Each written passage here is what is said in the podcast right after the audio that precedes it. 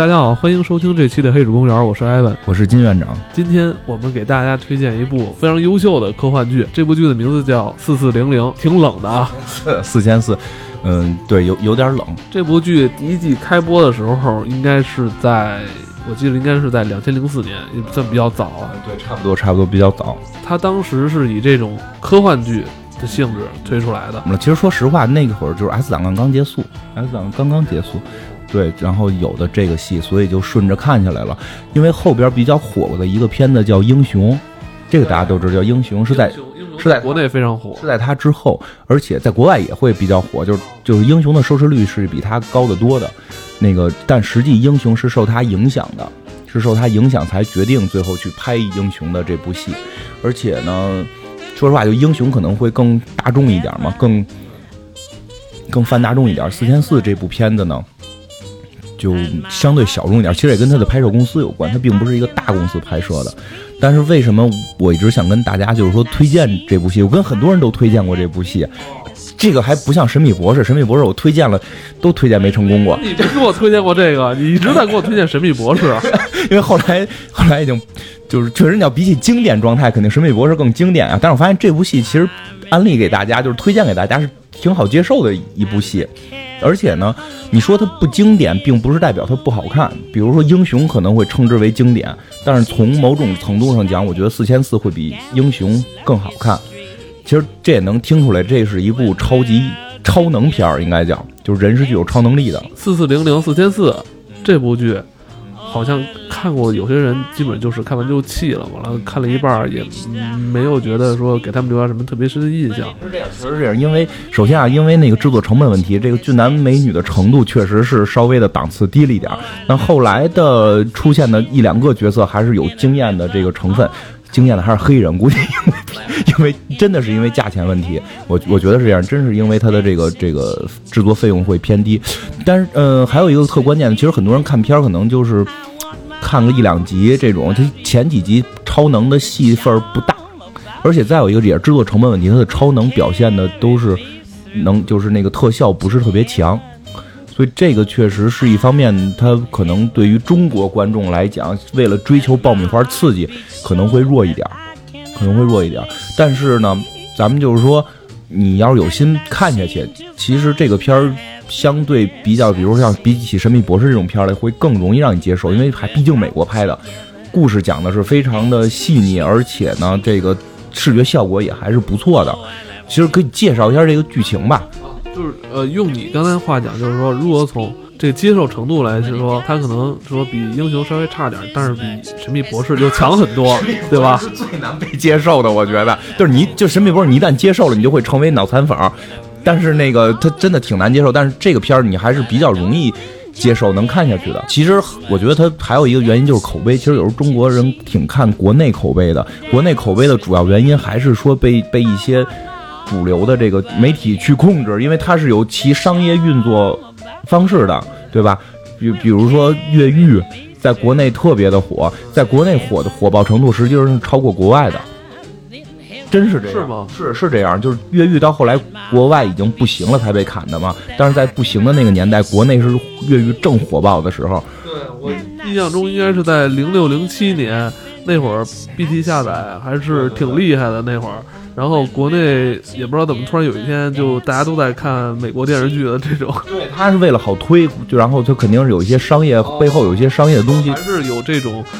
主流媒体这种，包括一些这种商商业性质的，在里边儿对，在左右。虽然它可能不像那种就是说特正版的事儿，就是特明显，但毕竟还是有商业运作在里边。包括后来那个米勒还来中国吗？像四千四呢，其实在国外的口碑是特别好的，国外口碑特别好，而且他本来只拍三季，然后粉丝们就强烈要求拍第四季，最后啊就。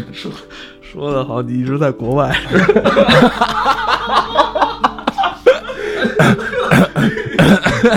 还是那句话，我们又没去过外星，不是聊的也是外星的事儿吗？对不对？就就是因为也能看到一些报道嘛。因为很明显，他最后第四季是相，我觉得第四季拍的有有点狗尾续貂了。但是确实是粉丝强烈要求往下拍拍下来的，而且对后续的很多影响还是比较大。最直观的影响就是《英雄》这个片子的出现。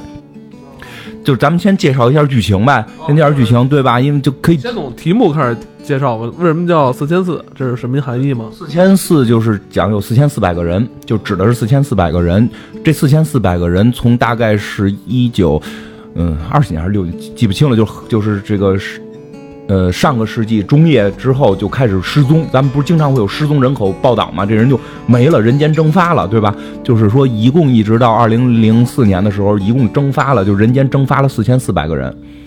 这故事剧情的一开始是什么样呢？就是说，在西雅图，在西雅图有就大家发现一颗彗星，一颗流星要坠落地球，然后那个一计算要坠落到西雅图。然后呢，这个国安局什么的，就是美国的这些安国家安全局关注这件事儿嘛。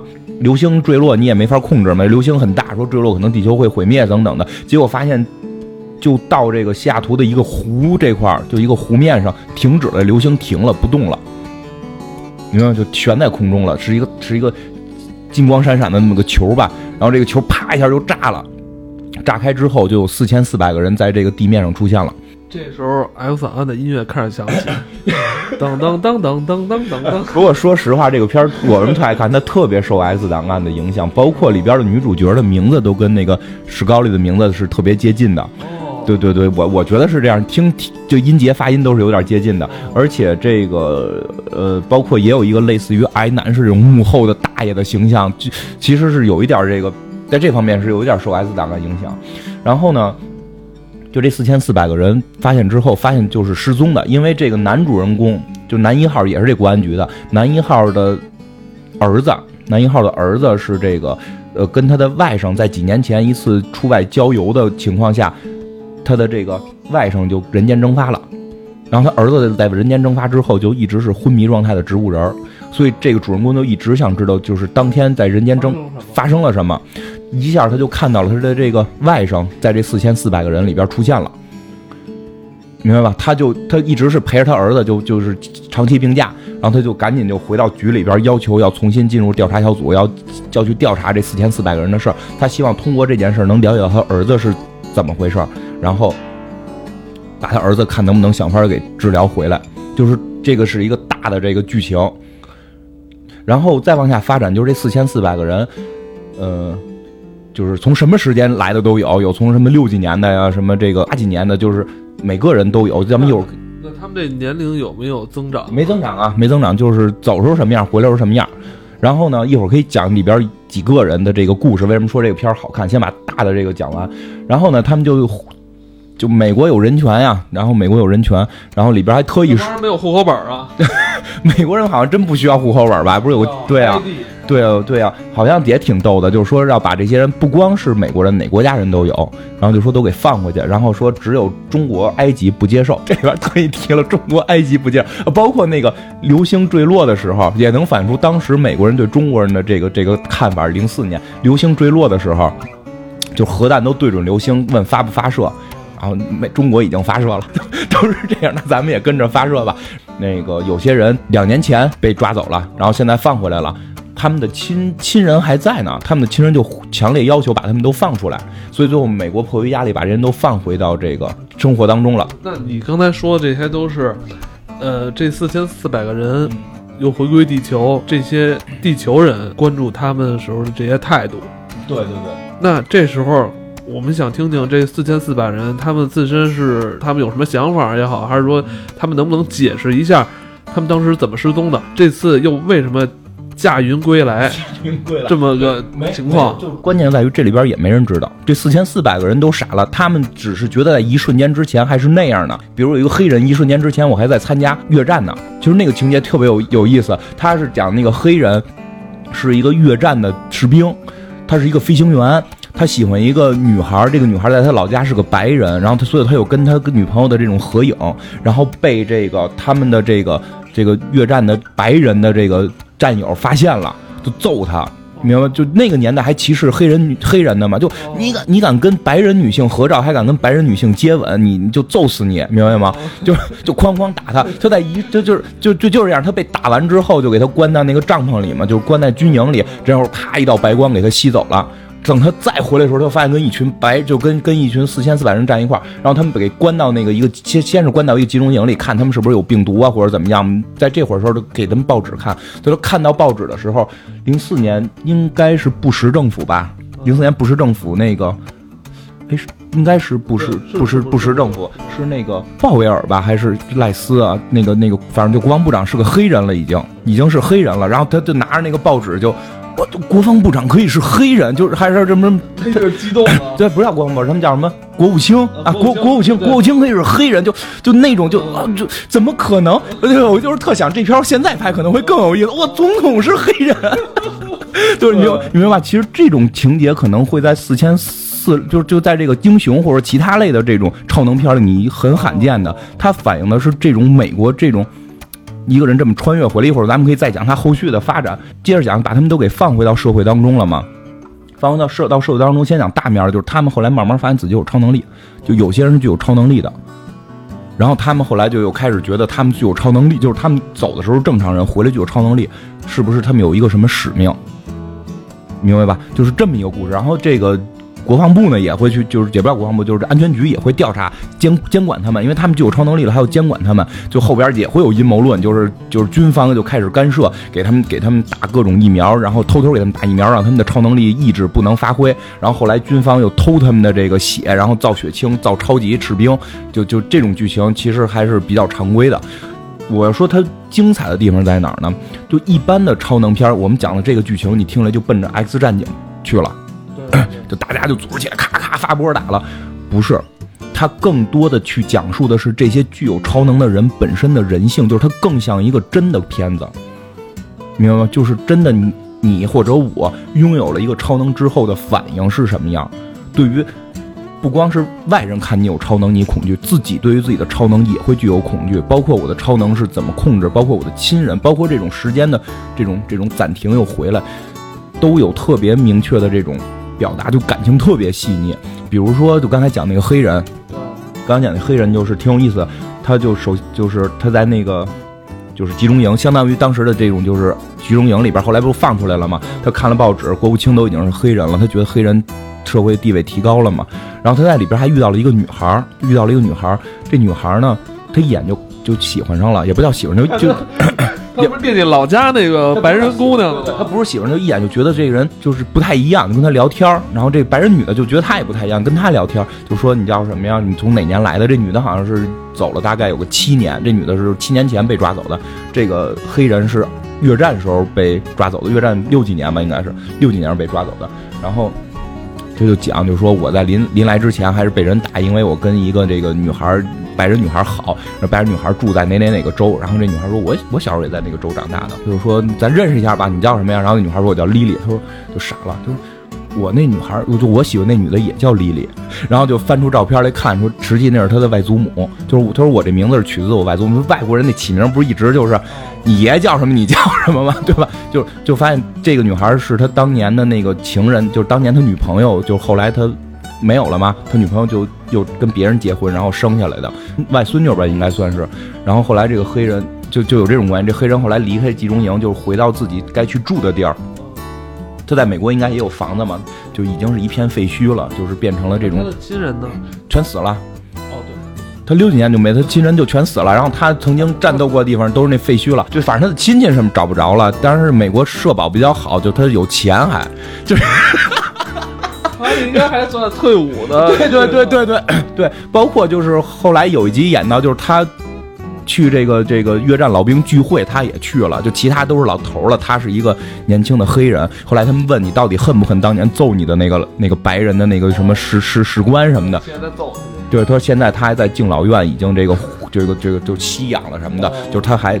他他最后也去看那个人了，就是然后那人还说你现在可以随便走进那了，但是我对当年事儿我不后悔，我当年就是这么认知的，你明白吧？其实也反映了就美国的这个文化。然后后来这黑人就真的跟那个女孩儿，就跟那个他的那个女朋友的外孙女好了。他外孙女故事其实也挺有意思，很少有片儿能拍到这么细腻，就在这儿。大家一般想这这个这个人回来就肯定要不然就回家，要不然就怎么样，或者一般这种人物塑造这么一个。具有超能的人一定是父母双亡，对吧？这样的话他还好好好打妖怪嘛。但他不是，他是有老公有孩子，她被抓走的时候刚生完孩子，然后她刚生完孩子，对就刚生出一个孩子了，她被抓走，就这女的被抓走的时候刚生刚生完孩子，她不是那个已经是孙女了，对，就是孙女儿，这孙女儿人家自己能生孩子，就她有老公，她有老公，然后也生了孩子了，才被抓走的，孩子刚生，就设想的是这样，我已经回来了，对吧？而且电视台也报道了，我老公一定会在门口接我，带着孩子，哦就想象是这么一个结果，就是等他出去的时候，发现所有人都举着这个牌子，就接谁接谁的，没有接他的，那怎么回事啊？他特别的难受，然后他就就自己就回家，因为才走七年吧，应该是我记得是七年，反正就走年头不多。回家咔一一敲门，一个小姑娘出来，他就问：“哎，你是那谁谁谁吗？”就是他自己女儿的名字，我是你妈妈。那小孩就傻了，然后这会儿她丈夫出来了，说：“你你回去把小孩轰走了。”然后就开个门就关门，就跟他就跟他说，就在外头跟他说说的：“你别回来了。”说你已经走了，我已经再婚了，我一个人带不了这孩子，我已经再婚了，这孩子不知道你的存在。就是我不，就是明白吧？就是我为了保护孩子的这个情感的正常的这个生长，我给他找了一个后妈。现在我们生活很幸福，就是为了孩子，我不希望你再出现。就是孩子可能会不好接受这个现实，就是你明白吧？我操每次说到这种家庭问题还是小孩儿问题的时候，金院长就特别深情，特别认真。对，因为就是就是，其实我第一次看这是一个很有家庭观念的人啊。我第一次看这片儿的时候，我会觉得这个丈夫就做的特别狠，你明白吧？我会那么理解，就是慢慢等我有了孩子，我会理解这个丈夫的所作所为，因为这个丈夫在后来就真帮过这个女的，还帮过她，就是说他并不是说对这个女的很薄情，完全是为了保护自己女儿。当这个。当这个这个他这个前妻的了，算是当他这个前妻和后来这个黑人走到一起之后，遇到了各种危险，这个这个他的这个前夫是出来就是鼎力相助，就是有感情的，但是真的为了孩子，你你最好不要。不过后来那个孩子也知道这是他妈妈了，就有很多这种剧情会让你特别的感动。包括就是我记得没错的话，第一集那个剧情是特别感动的。我每就是我第一次看就都落泪了，这么一个剧情是关于一个爱情的故事。说这么半天，这是一超能片儿吗？是啊，是一超能片，就是你明白，这些超能就都是这么去去体现的。就首先现在讲的是就是时间的这种差别之后，一会儿一会儿咱们可以再讲他们有超能之后的事儿。第一个，这爱情这个故事是七十年代有一个什么小老板，就是小老板就是做做生意，可能是做金融投资什么的这类吧，做的生意生意还欣欣向荣，欣就是很不错。然后他被抓走了，抓走那天是他的结婚纪念日。好像是十周年还是几周年，就是他妻子是决定，就是他们俩已经约好了那天要约会的，就是那天要去庆祝这个纪念日的。然后他那七年抓走了嘛，等他再回来的时候，他本身岁数也不小了，可能看着有个四五十岁。然后等再回来的时候，他被抓走那一瞬间还想的是那个结婚纪念日的事儿呢，明白吧？回来的时候，我操，今天这我结婚纪念日就没赶上，这么多年了，我第一件事要找我媳妇儿，然后就去找他媳妇儿，就他媳妇儿就已经就疯了，他媳妇儿已经疯了。然后在一个敬老院里，然后敬他是离开多少年？他七几年走的，大概离开三十年吧。他媳妇儿那会儿已经疯了，就就已经特别特别老了，白就就就是白发苍苍那种，特别特别老了。然后他去找他媳妇儿，他媳妇儿就还穿着当天那个就就是要去参加那个就是纪念日结结婚纪念日那个的那种礼服，然后白发苍苍，然后看到这老头回来之后就激动了，说你终于来了，我就等就等着跟你去吃饭呢。她这丈夫还是那么年轻英俊，她丈夫本身走时候可能也看着是五十岁左右吧，哦四五十岁。然后这个这个老太太已经是八十多岁这么一个感觉，就是这个老太太这三十多年一直就疯了。这个人男人没再回来之后，这个老太太就疯了，一直在等他。真的就在这一段时候，真的就是潸然泪下看的，特别的近半生，我操，这有点像半生缘，我操，就这样。然后后来就是，就真真的真的挺感动的。然后后来这个这个老头儿，这不是之前是个老是个老板，他有股股份嘛，然后他去。找这个当年合伙人，当年合伙人已经死了，然后这公司是合伙人孩子的，好像是他去找这个人要这个他的股份，结果是由于他常年的不在，就判定死亡，然后就对吧？当年股份就跟那个老太太也疯了嘛，就怎么一交接他就没股权了，然后现在就变成一穷光蛋了还。然后再后来，这老太太也是，就一直在等着这个老头回来跟他去庆祝这个结婚纪念日。当老头回来，这个心愿了了，就死了。然后这老头就又没钱，然后妻子也死，然后这个社会也不接受他，什么都不会。你想他走的时候哪有手机啊这些东西，什么都不会，就特别崩溃。然后最后他就去找这个，就是这个他这合伙人的孩子要这份钱。然后这会儿他就发现自己有超能了。就他的超能是可以震碎所有东西，然后最后是让对方的这个就是大脑，大脑就内部震动，大脑震碎，然后会七窍流血死了。然后一般片儿里边，这个人如果发现有这种能力，马上要不然你就成为英雄，要不然你成为罪，成为罪犯，对吧？要不然我就出去，我操，这社会报复社会，你对吧？你们就就我不是那个黑蝠王吗？对对，有点这，我报复社会，我我抢钱去，对不对？我能把机器震出钱来，要不然就我要我我我要成为英雄，我要有正义感。其实这两类都是极端人。我们作为普通人，你拥有这个功能之后，你第一件事你知道是什么吗？恐惧。就他就表现这个人特恐惧，就跑了，就躲到了一个 深山老林里自己的那种那种林间小木屋，因为他知道他一失控就会让对方被震死，就躲在那里边了，谁也不想见这种。说也挺惨的，对呀，就是也没钱，自己爱人。对啊，也也老死了，完了自己的这以前的挺成功的事业也都没有，一眨眼回来就什么都没了。而且自己有了一个不不可控的杀人的超能力，因为美国对于这种好人，如果你就是正常的这种正义的人，你杀了人，其实这个心理负担是很大的，对吧？就这个是真人，就比如说咱们也看警察杀了人还得做心理辅导呢。哪有可能说这人一有超能马上变成坏人出去杀人，或者变成英雄？就其实这个片子可能就是他关注的角度不太一样，他关注的更多是这种呃人的心理这个变化。通常其他的这种超能电影，哇一下有了，完了可能逃这个这半集之后，立马就开始就该杀人杀人，该为该正义的时候就正义去了。但是他这个片子他可能用一定的篇幅去映照这人内心的一些变化，一开始的恐惧。对，完了，慢慢一点点接受，完了再经过说怎么去控制它，对，再经过一些内心的一些反复波折之后，可能慢慢才能接受。对，但不过这大爷是没接受了，好像死掉了。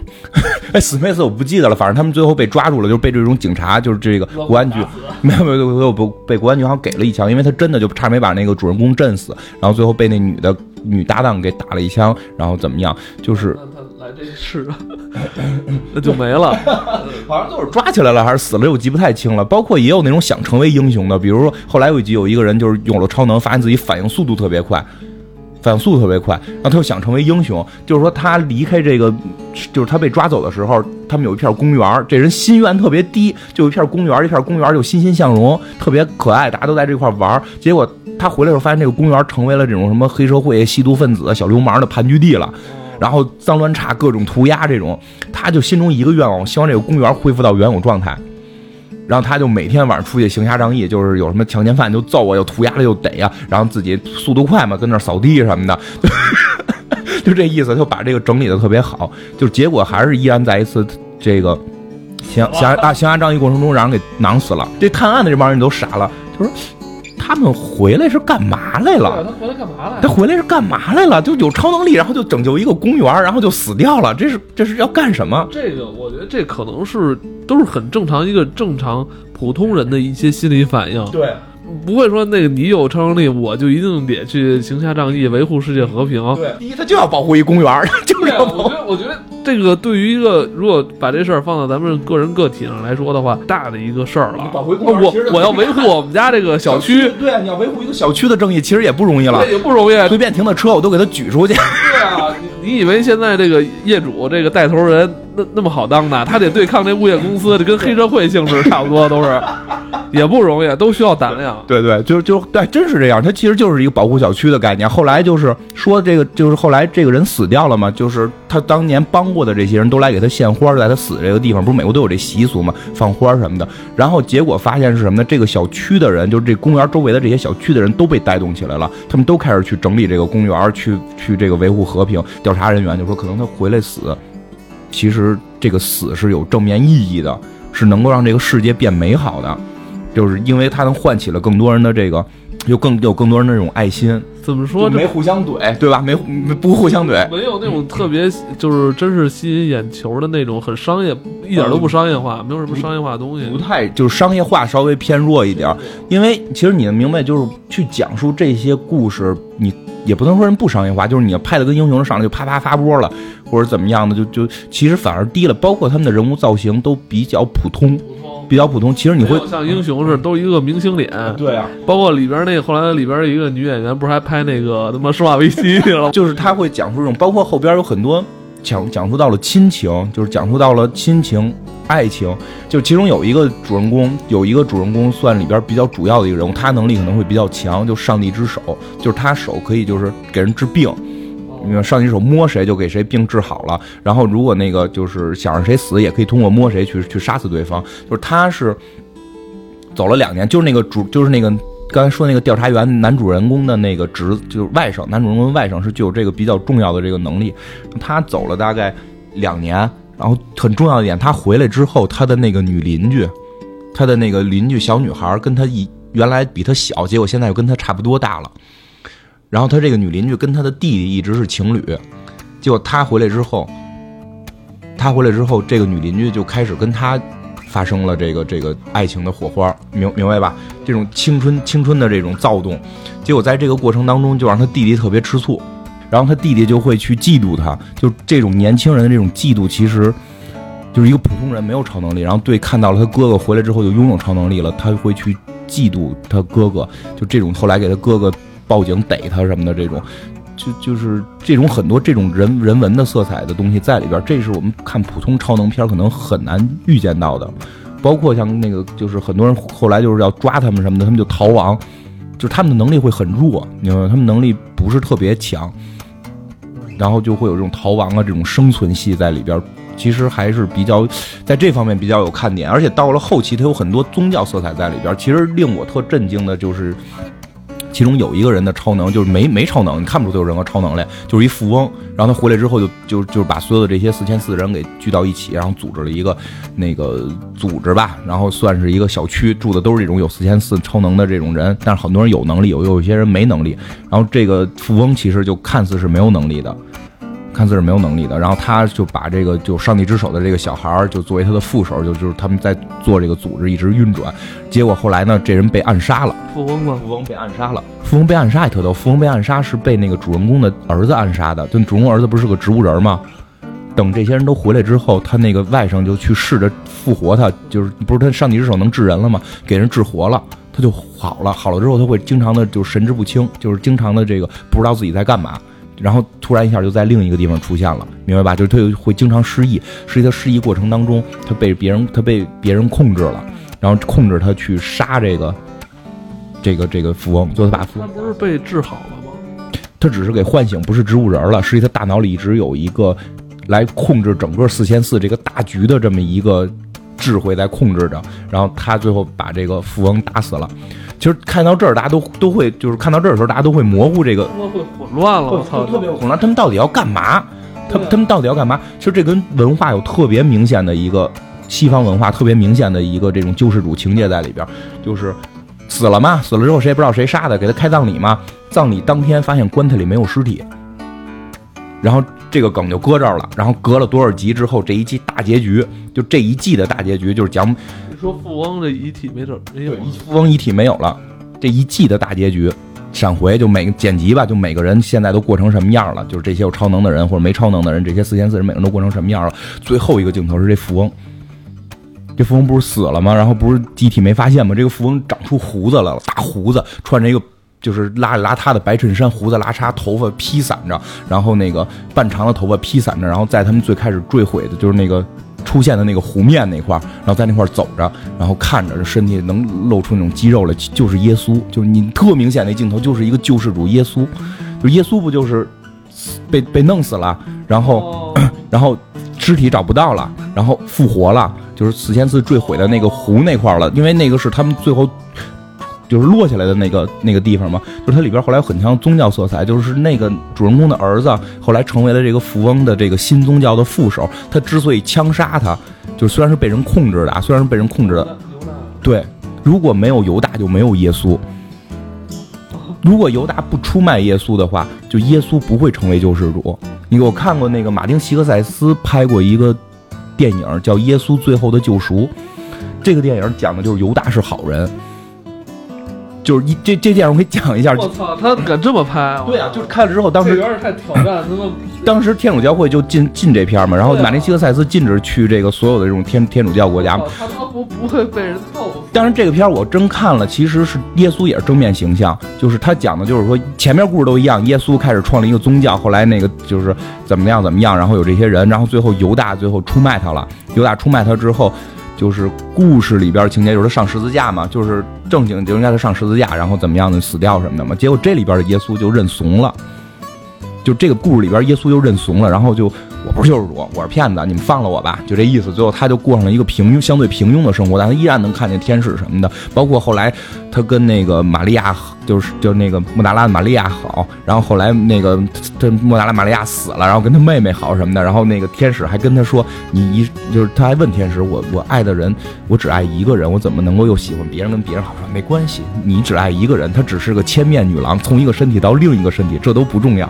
然后你明白，耶稣就这么庸庸碌碌的，最后过到。到了这个，就是生命的结束，然后病倒在病床上，然后快死了。这时候犹大突然出现了，他说：“你知道吗？我要背负这种，我要背负这种骂名，勇士的骂名，为了成全你成为救世主。但是你居然选择了退缩，你居然选择了退缩。你你你明白我我是付出多大的代价吗？结果你选择退缩，你还能不能称之为我的老师？然后耶稣突然明白。”我要成为救世主，这个真正的这个这个救赎，然后就突然一闪回，就闪回到他还在十字架上，他就闪回到他还在十字架上，就我我不屈服，你们杀了我，然后康被囊死，他成为救世主。等于那是一个电影蒙太奇效啊。对，说的是梦也好，还是说真的经历？他可能刚才就是这这么大篇幅去讲耶稣后来的这所谓的生活，其实都是他当时在。对对对，十字架上就是说受苦时候我服软了，我可能之后过的那些生活，对吧？对，有可可以这么理解，但是我得刚下去。也，也可以理解成就是说后边有神性穿越什么的，这都无所谓。但就是说这里边也会讲到，其实犹大是为整个耶稣这个成为救世主中很重要的一环，如果缺失了他，他也难以成为救世主。所以这里边就对这里边就有很强宗教色彩在里边。其实喜欢我们刚才说的是电影啊，我们那个。我们我们绝对提呃不是对这个宗教产生什么怀疑啊，所以就别 我们别我不管这个，不是我怕人家那万一中间倒过来听呢，以为咱这儿回应胡说八道呢，我操！就这个，我是不是在揍我？马丁·西格塞斯拍的这个是，就是就是要揍揍他去，他在美国呢。就所以这个四言四到后来讨论了很多宗教上面的色彩，就包括这个像类似于犹大这种情节都会在里边。包括后来的这种父子之间的感情，这个主人公，主人公跟他这个儿子，他儿子不是后来就跟了这富翁去创了一个新的宗教了吗？就是都有这样。包括到最后有一个挺关键的，就是他们从这个人的血液里边抽，就是从这个超能人里身体里抽出血了，抽出血之后做了一种药，这种药你吃了之后就可能具有超能，可能具有超能，也可能死百分之五十几率。百分之五十的几率，然后你选择吃还是不吃？其实这也是一个他后边讨论的一个很核心的一个点，就是说这么多了，但是就这帮人怎么会突然消失？就说的是未来人，就后来揭示啊，就是未来人，未来的人过得已经特别烂了，然后他们发现这个世界不行了，然后他们想了一个办法，就是。抓了一些人，然后他们做了一个大局，等于是就这些人回来都应该是有用的，做了一个大局，然后给他们都抓走，然后给了他们超能，然后让他们在二零零四年这个时间点回来，认为他们在这个时间点回来可以让全世界变美好，他们就就就未来就不会变得太惨，所以有些人的能力就有点，我这有点跟那个也比他那个，对对对对对对对对，但是呢，就是说未来呢，有些人觉得不应该变成这样，就不应该去改变时间线，然后他们就回来去阻止这件事儿。去阻止这件事儿也有，比如他们有些人的能力很奇怪，有一个人能力是那个，就是他喝过的水，他的唾液可以减肥，他的唾液可以减肥，然后就是谁喝了他的水就可以变瘦，然后就是他本来是欠了人好多钱，然后人家就是喝了一口水，结果变成特别帅的一帅男了，然后就他这水还成专利了，然后就开始造，你明白吗？就开始造要去那个就是往外卖，结果发现就是喝了他口水的人就是。就不光是减肥的问题了，就最后会极度饥饿，然后最后会饿死，就是吃多少东西都没用，就是消化特别快，新陈代谢也就特别快，而且不能吸收这些东西，糖尿病，然后最后就死掉。然后后来他们也琢磨，就是这玩意儿，这人回来有什么用？就是他们来知道是未来人放回来，这种人回来有什么用？他让人减肥还死。后来说他这种口水可能能去解决一些什么。这种浮游生物，或者说解决一些塑料的这种降解什么的这种东西，就是说他们回来了，你地球人会不会使？这也会成为一个，明白？这这这这个是真的会是，就是你的超能该怎么使？其实我觉得这样，就是喜欢看超能力的人，喜欢这种超能力，不管是 X 战警还是英雄还是怎么样。我操！听你说这个，我操，感觉人类都看不到希望似的，就是后人都替咱们担忧，但是担忧完之后又觉得咱们好像也没有什么值得被救的。对对，后来你会看着，就是真的挺混乱，没什么值得被救的。就有个小孩后来有能力就可以成为领导人，就是他能力可以成为领导人，让让让任何人都觉得他是领导人。那干的事儿就是先 喜欢的女孩先过来，就最后最后人都看不下去了，有人把能力给收了。这种喜，我觉得喜欢超能力的人看看这种片儿，你可以从另一个角度去看待超能力这件事儿。其实他能力特别怪，很多能力挺好玩，比如那个他那个那个人的儿子。这片子节奏快吗？节奏挺快的，节奏还挺快，节奏是非常快的，所以你能看下去，而且特效不傻，主要是对，就是更深入，把超能力这个片儿深入到了一个人性的这种程度，而且我觉得这样，你喜欢超能力的片儿，你看惯了 X 战警啊、英雄这种东西，你回过来看它，其实能让你对超能力这个有从另一个角度去看待，其实挺有意思。如果大家喜欢写写点什么超能力小故事的。给虎哥来借鉴一些灵感，有些灵有对借鉴一些灵感，有些车人的超能是很好玩的，比如说那个那人的儿子的超能，就是那个那个就是后来枪杀富翁成为富翁副手那个人的超能力，是他能塑造出一个只有他自己看得见的人，只有自己能看得见的一个女性。他超能力是这样，只有一个自己能看，只有他自己能看见的一个女性跟他对话，你就觉得这能力可能很没用，但是他实际上过程中这个女的会去引导你啊，去那什么，就是很多超能力上面的想法也比较有意思。其实可以喜欢看的人看看。对，而且呃，咱们看它第一季诞生的年代是二零零四年，那个时间点好像是这个超级英雄片儿、超能片儿，就像你说的，这可能是一个新的时代要重新燃起的这么一个阶段，是吧？那时候好像电影还并不多，那时候刚有 X 战警。好像，刚拍完第一部吧，对时间点。二零零年拍刚小成本公司制作的，他可能没那么大的这种能力，他可能就是赶巧了，就赶巧了。一个是本身的空白，一个是本身这个片儿的深度，其实，嗯，几乎是奠定了后边的很多超能片的这么一个基础。哦，包括 X 在国外的这个影响力还是挺大的。呃，就是影响力没有想象的那么大，但是口碑不错，而且很多影影就是。